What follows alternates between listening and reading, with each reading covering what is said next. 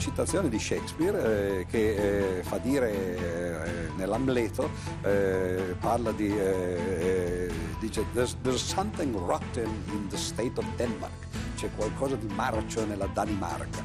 E io ho tradotto semplicemente c'è qualcosa di marcio nell'Occidente, le cose marcio.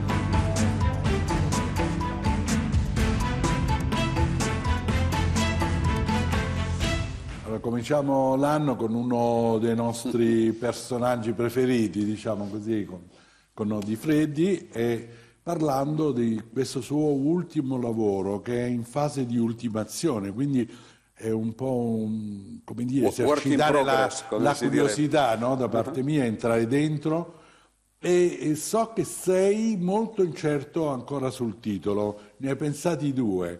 Allora, qual è il primo a cui hai pensato? Agli inizi eh, er-, era un motto che tutti conoscono probabilmente, Über alles, che noi identifichiamo con, eh, con, i nazisti, ma in realtà è molto precedente, faceva parte dell'inno nazionale tedesco credo per un paio di secoli, poi adesso ultimamente è stato appunto un po' discreditato dalla, dalla storia nazista. E, e perché Über alles? Perché mi sembra che sia in realtà non tanto il motto dei tedeschi, ma il motto degli occidentali. Eh, Über alles significa sopra tutti, eh, nell'inno voleva dire semplicemente la Germania deve stare sopra le, le, i vari staterelli che la compongono, no? però poi con i nazisti era diventato, noi siamo no, eh, nella nostra ideologia superiore a tutti, no? anche razzialmente, no? e, e, vogliamo conquistare il mondo. No? Morgen di ganze Welt, dicevano appunto in un altro inno. E, però eh, noi non ci rendiamo conto che questo non era tanto il motto dei nazisti eh, che l'avevano incarnato, ma è il motto dell'Occidente. L'Occidente oggi L'Occidente crede di essere meglio di tutto in, in tutti gli aspetti possibili eh, della cultura, eh, della politica, dell'economia, della religione. Noi diciamo la nostra religione, la religione cristiana che in realtà ci definisce nelle sue varie denominazioni, cattolicesimo, protestantesimo, però l'Europa e l'America sono cristiane. No? I WASP, per esempio, americani, no? sono White Anglo-Saxon Protestant, no? appunto cristiani. Eh, il sistema economico, che noi pensiamo sia l'unico che funziona, il capitalismo, eh, dopo la caduta del comunismo, no? il trionfo, è l'unico sistema che funziona. Eh, il sistema politico, le democrazie che, in cui crediamo così tanto che siamo disposti a esportarle con le armi, addirittura in maniera completamente antidemocratica. Eh, la nostra cultura addirittura, l'idea di rifare paragonarsi ai greci e di pensare che le altre culture in realtà hanno le loro storie, ma i greci nascono quasi dal nulla, negando addirittura poi le origini eh, che, della cultura greca, che erano origini in parte egizie, in parte anatoliche, in parte addirittura quello che oggi chiameremo balcanica. Cioè è, è una, quasi un'ideologia coerente no, eh, di superiorità, addirittura razziale. Perché poi Quindi imperi... è un libro, il, il, il tuo libro sulla, sull'arroganza dell'Occidente. Infatti questa è, l'altro titolo. È l'altro titolo, che In sarebbe realtà, l'altro titolo sul L'altro titolo sei... è una citazione di Shakespeare eh, che eh, fa dire eh, nell'Amleto, eh, parla di, eh, eh, dice there's, there's, something rotten in the state of Denmark, c'è qualcosa di marcio nella Danimarca.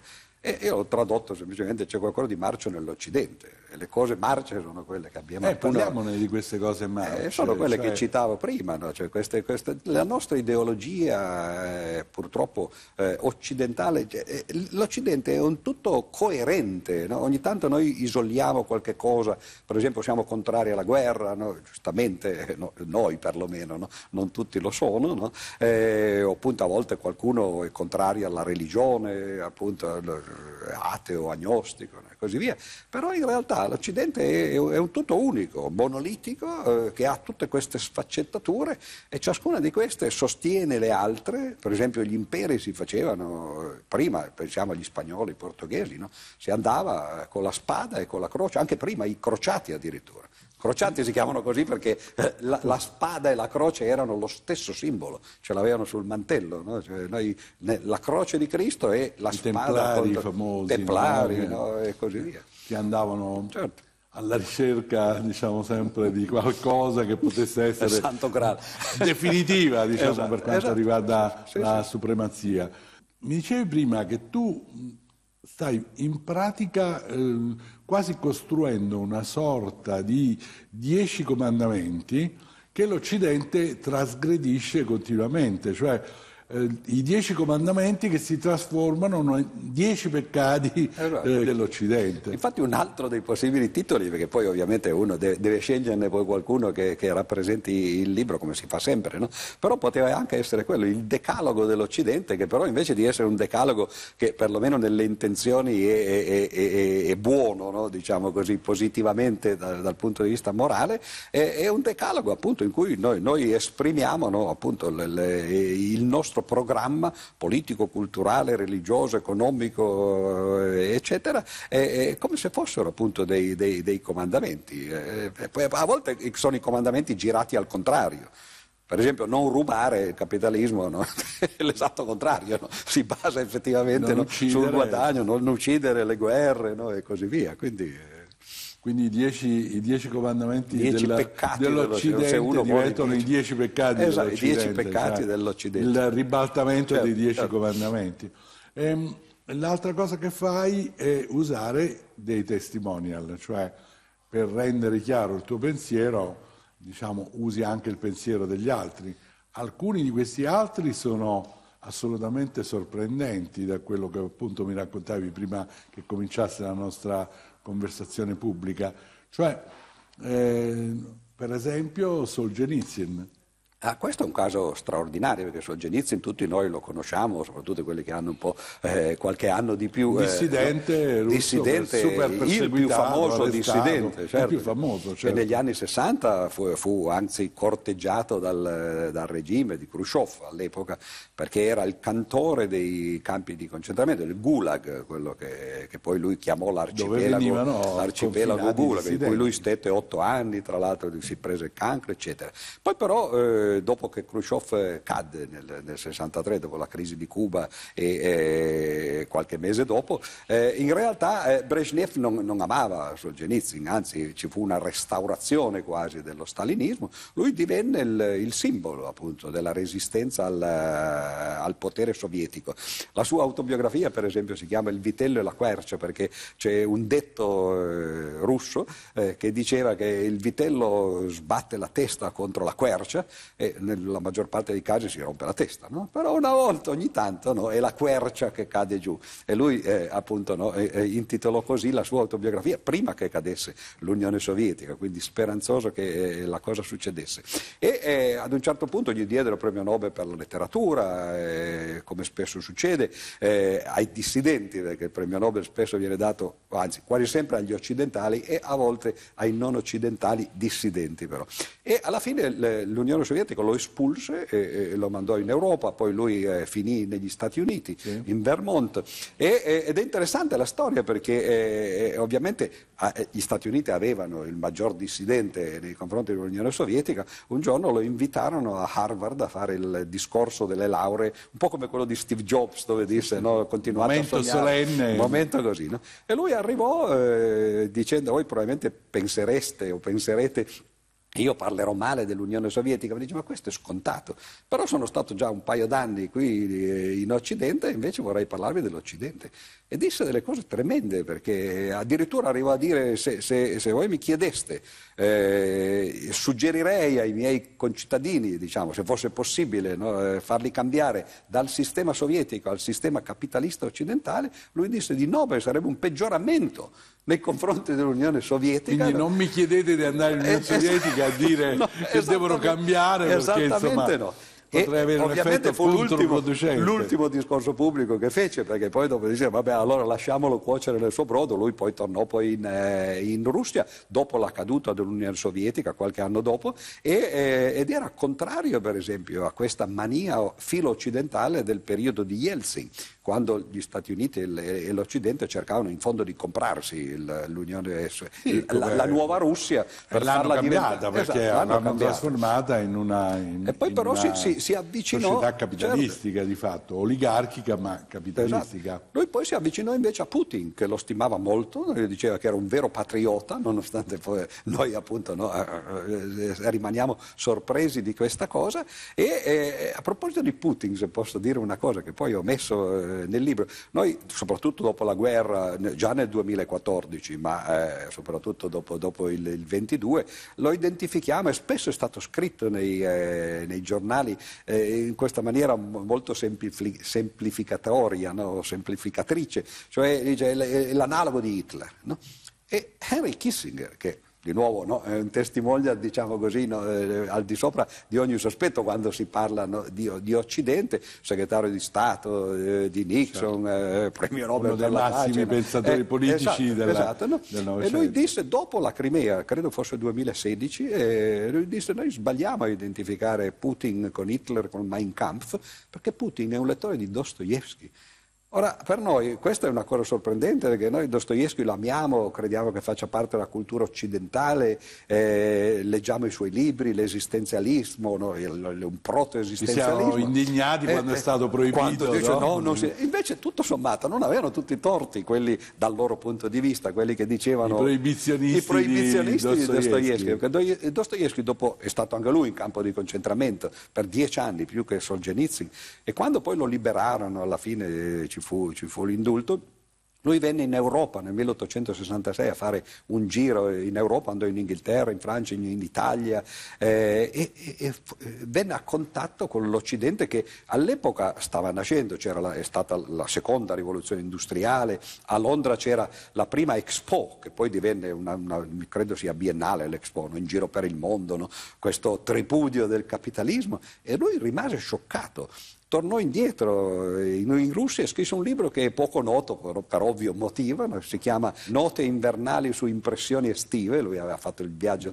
d'estate e ne scriveva d'inverno e descrive l'Occidente come un luogo di perdizione, dice tutto basato su questioni capitalistiche, no, su commercio, dice la gente che, che, che, che, fa la movida, oggi lo descriveremmo così, no, che si ubriacano il sabato sera perché sono eh, in qualche modo no, così distrutti dal loro lavoro durante durante la settimana no? e, no, e non, no, non, hanno delle aspirazioni intellettuali in qualche modo. L'unica cosa che, che, vogliono fare è comprare, divertirsi. E, cioè, e, uno legge queste cose e dice, oh mamma mia, forse effettivamente si comincia a capire. Ma, eh, tra l'altro quando io sono stato in Russia per un periodo abbastanza lungo per lavoro, proprio nel periodo della transizione, eh, quando Gorbaciov era anni... all'inizio della ah, sua 85, perestroica, rivoluzione certo. democratica diciamo, della, della, Russia e dell'Unione Sovietica, insomma, che poi dopo non c'è stata più, eh, però ancora c'era questa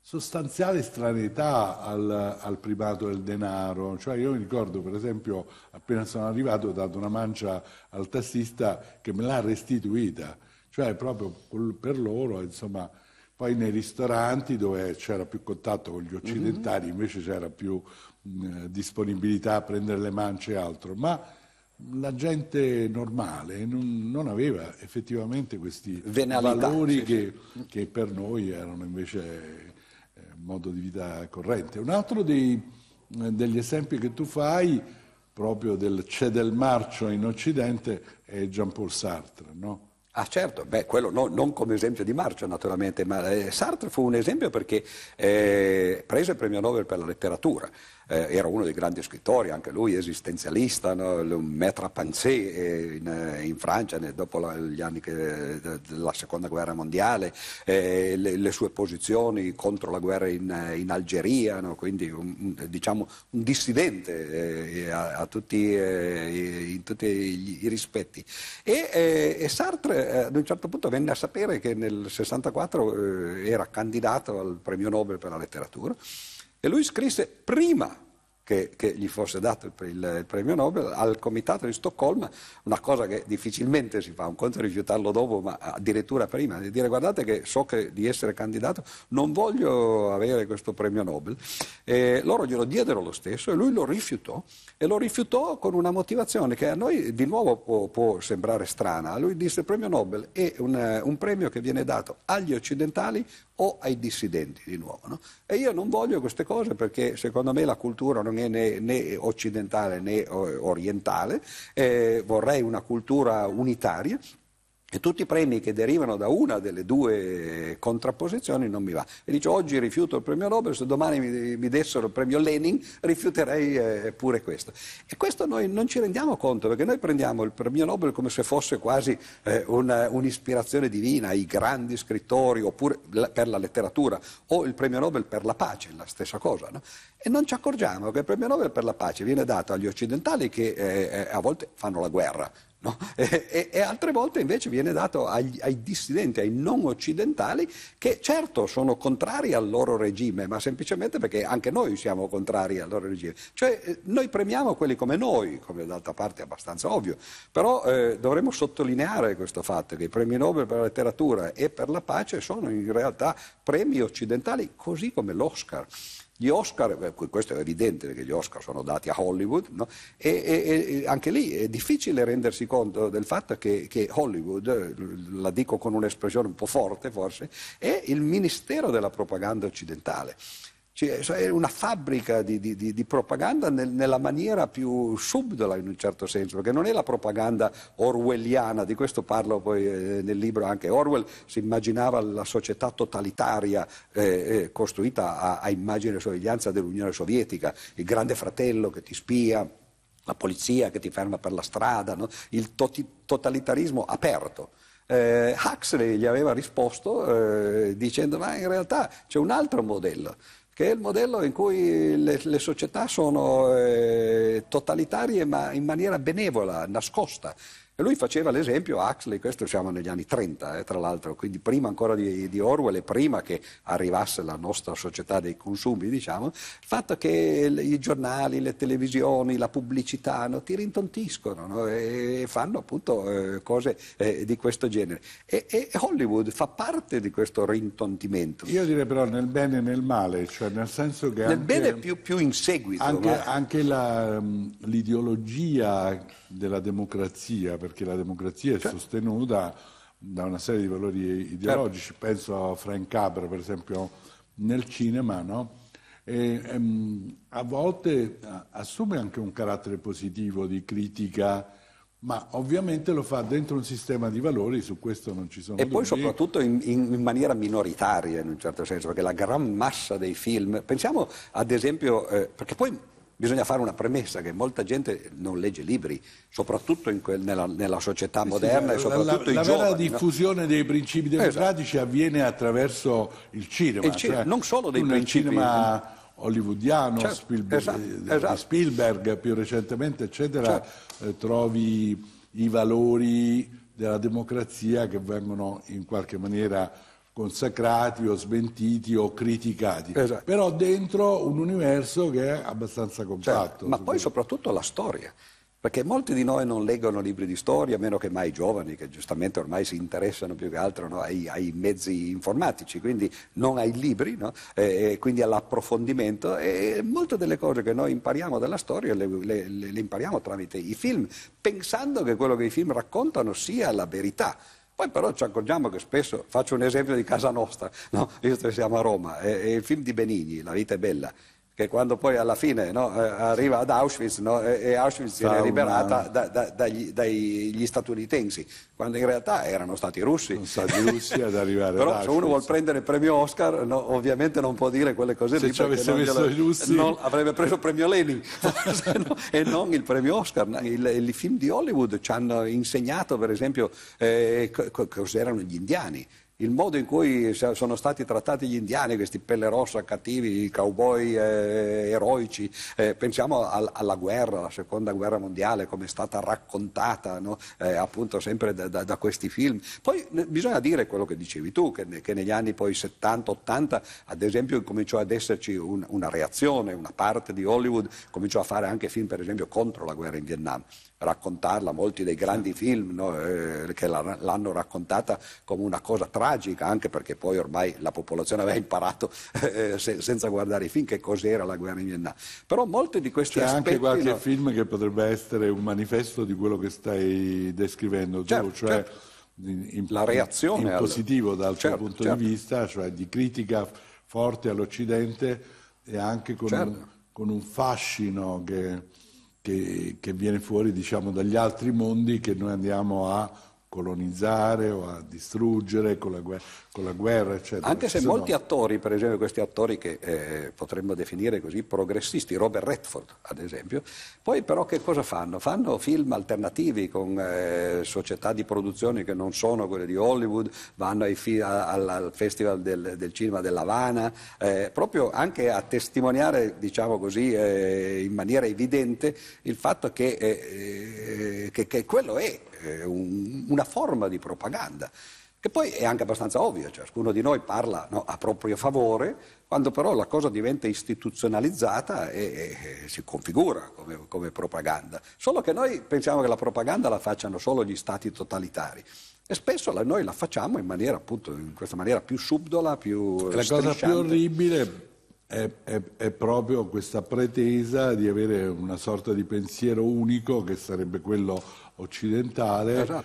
che annulla il pensiero degli altri. Certo. Per esempio riguardo alla filosofia, potremmo dire. Ah, questo è tremendo anche perché eh, prima citavano questo fatto dei, eh, dei greci e eh, noi, noi, consideriamo i greci come l'inizio del, del, veramente no, della civiltà. Addirittura questa è una cosa tra l'altro recente perché no, spesso l'inizio non... della filosofia, Eh, anche, sì, non... anche se è nella Magna Grecia, non proprio nella Esatto, Grecia. esatto, sì, perché poi appunto la, la, la, Grecia era estesa, già i greci erano imperialisti, ma per esempio l'idea che i greci avevano di, di, di, di loro stessi è i barbari. Cioè l'idea di classificare quelli che stanno fuori, barbaro poi significava addirittura letteralmente quelli che non parlavano greco, no? Barbar, perché li sentivi parlare, dice cos'è questa lingua, no? non è il greco. No? E, e questa idea no? di dire noi siamo, siamo, la civiltà e gli altri sono per l'appunto barbari è l'inizio del, del razzismo occidentale. Volendo si può fare addirittura, magari a volte arrampicandosi sul, sugli specchi, addirittura eh, un discorso eh, biologico. Cioè chi sono gli occidentali, gli europei prima e poi più in generale i bianchi? Sono eh, perché non siamo neri. Non siamo neri perché abbiamo lasciato l'Africa, eh, gli africani, soprattutto quelli del Centrafrica, che, che, che sono gli uomini, gli uomini primitivi, no? nel senso primordiali, no? I, quei primi che ci sono stati. I primi no? esempi, I, di, i primi homo esempi sapiens, di, di Homo diciamo. sapiens. Poi però alcune parti di questi, alcuni gruppi di questi Homo sapiens se, se ne sono andati.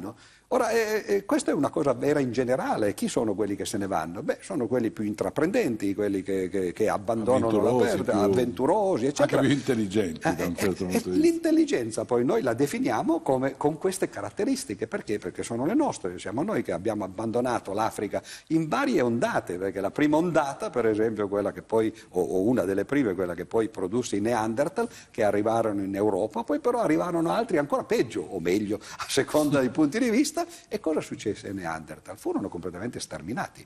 Il primo genocidio della storia è, è il genocidio che quelli che poi divennero no, eh, eh, l'Homo sapiens fecero nei confronti dei propri simili che, che trovarono in Europa, eh, che erano di una migrazione precedente. Cioè c'è, c'è un peccato originale che non è mangiare la mela, no? ma è probabilmente andarsene appunto dal proprio luogo di nascita e sterminare quelli, quelli che già ci sono eh, per far posto a se stessi. Se uno legge la Bibbia è la stessa cosa. La Bibbia è un libro razzista, soprattutto il Pentateuco. Cioè, e- il primato anche dell'Homo sapiens è un primato Certo, che, certo. che si è manifestato Biologico, attraverso biologico, anche la violenza, certo. cioè sopprimendo le altre scimmie che erano Bra- un po' diverse dall'Homo sapiens. No? E poi se uno ci pensa, no, e, e noi che abbiamo appunto definito il concetto di intelligenza, dei valori no, in, a nostra immagine e somiglianza, e, e, quello che noi consideriamo positivo è quello che siamo noi. E poi guardiamo, diciamo, gli africani, guardate come sono, no? sono, sono eh, eh, se ne stanno tranquilli, non hanno aspirazioni economiche, no? eh, lavorano poco, e, e, certo, perché sono quelli che sono rimasti. No? Noi abbiamo altre caratteristiche, ma sono diverse. Ma la diversità non, non implica che uno sia meglio dell'altro. E questo ci fa capire anche meglio, adesso sembra un discorso veramente un po' disfattista no? questo fatto sull'Occidente, ma è un tentativo di meditare su quali sono le nostre origini, so, qual è la nostra essenza no? e, e, e magari fare anche a di volte... limitare l'arroganza eh, dell'Occidente, esatto, appunto, solo no, questo, di, di evitare di essere... A sua volta potrebbe rinascere da un rapporto diverso con gli altri esatto, mondi, ecco, esatto. non, non, è detto che, esatto. che, che, che dobbiamo autoflagellarci, dobbiamo semplicemente imparare a vivere meglio con gli altri. E soprattutto accettare la diversità, perché noi di questo ne facciamo spesso bandiera, ma poi però non lo facciamo in pratica, cioè di dire gli altri sono diversi e diversi non vuol dire peggiori.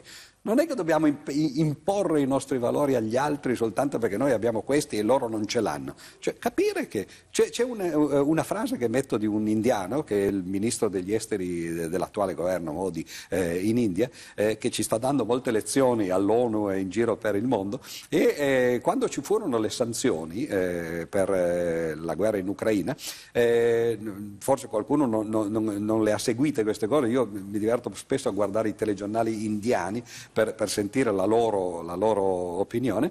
E eh, noi occidentali, noi europei, ce l'avevamo con gli indiani perché non rispettavano le sanzioni e le stesse sanzioni che noi stessi non rispettavamo perché aggiravamo poi le, i limiti che, che, ci eravamo posti per le, lo scambio col, eh, con la Russia del, dell'energia, il petrolio e così via. E questo ministro che si chiama Jai Shankar no, a un certo punto disse una frase che mi, mi sembra un po' riassumere queste cose, disse l'Europa dovrebbe smettere di pensare che i problemi dell'Europa sono problemi del mondo ma i problemi del mondo non sono problemi dell'Europa. Cioè noi pensiamo che quello che interessa a noi tutti devono farlo, poi quello che interessa a loro dice ah, a noi non interessa invece. No? E questo è, è, fa capire che molte, molta gente al mondo la pensa eh, nella maniera in cui abbiamo detto oggi eh, dell'Europa. E farebbe bene a non pensarlo così. Esatto. Vabbè, vediamo come si chiamerà allora questo certo, tuo certo. libro, sicuramente è una critica dell'Occidente. Eh, questo sì, credo vediamo se c'è del marcio oppure sopra tutti, insomma vediamo o, o quale sarà il titolo, Beralles, quale sarà il titolo. Siamo molto curiosi, molto in attesa e, e comunque buon anno a tutti perché a è un modo per darlo, insomma, per dare questo augurio insieme come facciamo tante altre cose certo. insieme. Grazie a voi.